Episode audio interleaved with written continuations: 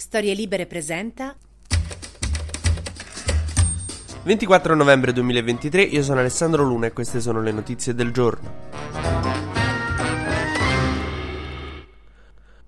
È cominciata la tregua a Gaza tra Israele e Hamas, per adesso insomma non bisognerebbe più sentire un colpo, lì la popolazione può tornare fuori senza paura che gli aerei israeliani bombardino, questo appunto secondo la carta, poi vediamo cosa succederà nel corso di queste quattro giornate. In tutto questo Hamas, insomma, io me l'immagino molto come me e i miei compagni di liceo quando avevamo una serie di interrogazioni impossibili di fila e però i ragazzi facinorosi dell'ultimo anno occupavano, no? Hai quattro giorni per rimetterti in sesto, per riorganizzarti. Anche se stiamo sempre parlando di una sproporzione di forza militare, per cui, anche se insomma, nel senso Israele, se avesse avuto paura che davvero Hamas si potesse riorganizzare e cambiare le sorti della guerra, non avrebbe concesso questa pausa. Invece, si è arrivati a questa importante conquista umanitaria, una pausa di quattro giorni, se ne potrebbero eh, magari volere altre, ma poi questo lo vedremo più avanti. Anche grazie alla mediazione del Qatar, che appunto mi pare il minimo, visto che abbiamo giocato i mondiali mondiali in sauna per voi, adesso mi sembra il minimo che convincete Hamas a accettare una tregua e il rilascio degli ostaggi.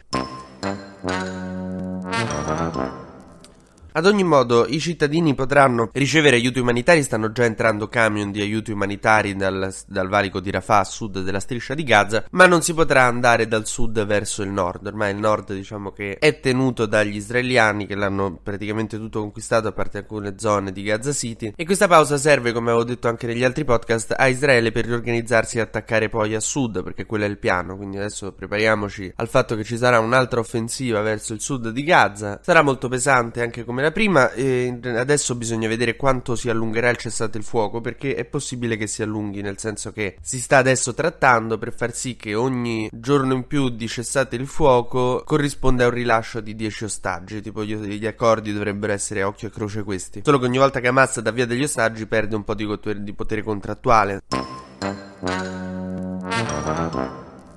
nel frattempo i rabbini si sono incazzati con Papa Francesco e hanno insomma protestato perché lui cerca sempre di essere equidistante tra tutte le cose, l'abbiamo visto eh, con l'Ucraina che non era un granché come cosa, l'abbiamo visto anche qua. I rabbini vorrebbero che Papa Francesco si mettesse nel carro armato dell'IDF e invadesse Gaza, però è il Papa che vedeve di... Cioè come andare da Gandhi e dire oh ma menamo gli asti inglesi. Non era quella la sua filosofia, è inutile. Nel frattempo eh, Raffaele Fitto, il ministro per il PNRR, sta lì in Europa che che contratta per sto PNRR che sembro io che contratto l'ora in cui posso rientrare a casa a 16 anni con mia madre. Famo 11, 10, dai. Fitto voleva dare meno soldi ai sindaci, invece lui ha protestato e quindi sono stati ridotti i tagli. Si complica la posizione di Lollo Brigida, il ministro Ciuf Ciuf. Praticamente per chi non avesse seguito la vicenda a un certo punto doveva prendere un treno ma era in ritardo per cui l'ha fatto fermato gli pareva lui a Ciampino. Tanto che là eh, l'ha criticato anche la Lega. Romeo ha detto che era una cosa da evitare, appunto, che insomma danneggia l'immagine del governo praticamente il senso delle sue parole. E Lollo Brigida ha fatto ciò che non bisogna mai fare quando hai fatto una cagata. Ti si è difeso, ha cercato di difendersi e ha detto che ha fatto quello che crede qualunque cittadino possa fare. Che se è così è ancora più grave perché vuol dire che non hai capito che sei ministro e che evidentemente certe cose per te vengono più facili. Oh, sono gentilissimi questi qua dei de Trenitalia. Gli chiedi di fermarti e si fermano, forse perché tu sei ministro. È come se Snoop Dogg a un certo punto dice: So, comunque i buttafuori dei locali sono troppo simpatici, fanno entrare tutti. A me mi hanno sempre fatto entrare.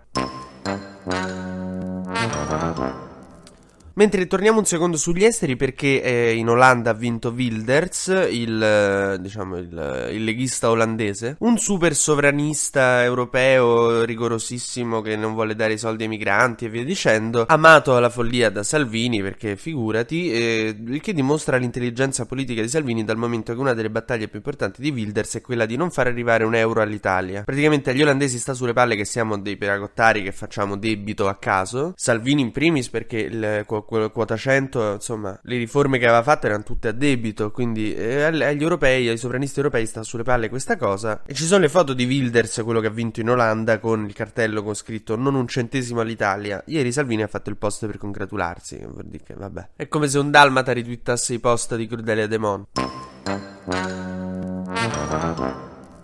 Mentre chiudiamo sulla questione di eh, Giulia Cecchettin, stanno emergendo nuovi particolari, soprattutto per quanto riguarda un testimone che aveva sentito la lite, aveva visto la macchina andarsene, aveva chiamato i carabinieri, ma i carabinieri non sono arrivati perché lui non era riuscito a vedere la targa, questa è la spiegazione dei carabinieri, e perché erano impegnati in altre due operazioni, una rissa in un bar e un incidente stradale. Quello che adesso la procura sta cercando di capire è se eh, appunto un invio di una pattuglia avrebbe potuto impedire eh, il femminicidio di Giulia Cecchettino o no. La cosa più inquietante o che fa arrabbiare è che eh, la denuncia è stata registrata, la denuncia della scomparsa de, di, di Giulia fatta dal padre è stata registrata come allontanamento volontario, una cosa abbastanza inspiegabile perché il padre gli è andato a dire eh, mia figlia è sparita, eh, l'ultima volta è stata vista con l'ex fidanzato e lo stato di aggiornamento e informazione evidentemente tra le forze dell'ordine su queste vicende è che tu senti che appunto si è vista con l'ex e poi sono spariti e pensi uh che romantici, ma che pure io ai tempi feci una cosa così con Rosalba. Allontanamento volontario, non ti viene il sospetto che possa averla rapita. Ad ogni modo, domani Filippo Turetta dovrebbe rientrare in Italia su un volo militare, arriverà a Venezia attorno alle 12.30. Comunque, insomma, questa vicenda è ancora molto molto da rivelarci.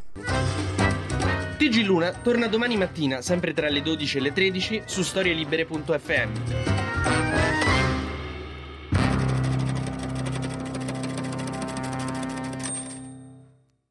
Una produzione storielibere.fm di Gianandrea Cerone e Rossana De Michele. Coordinamento editoriale Guido Guenci.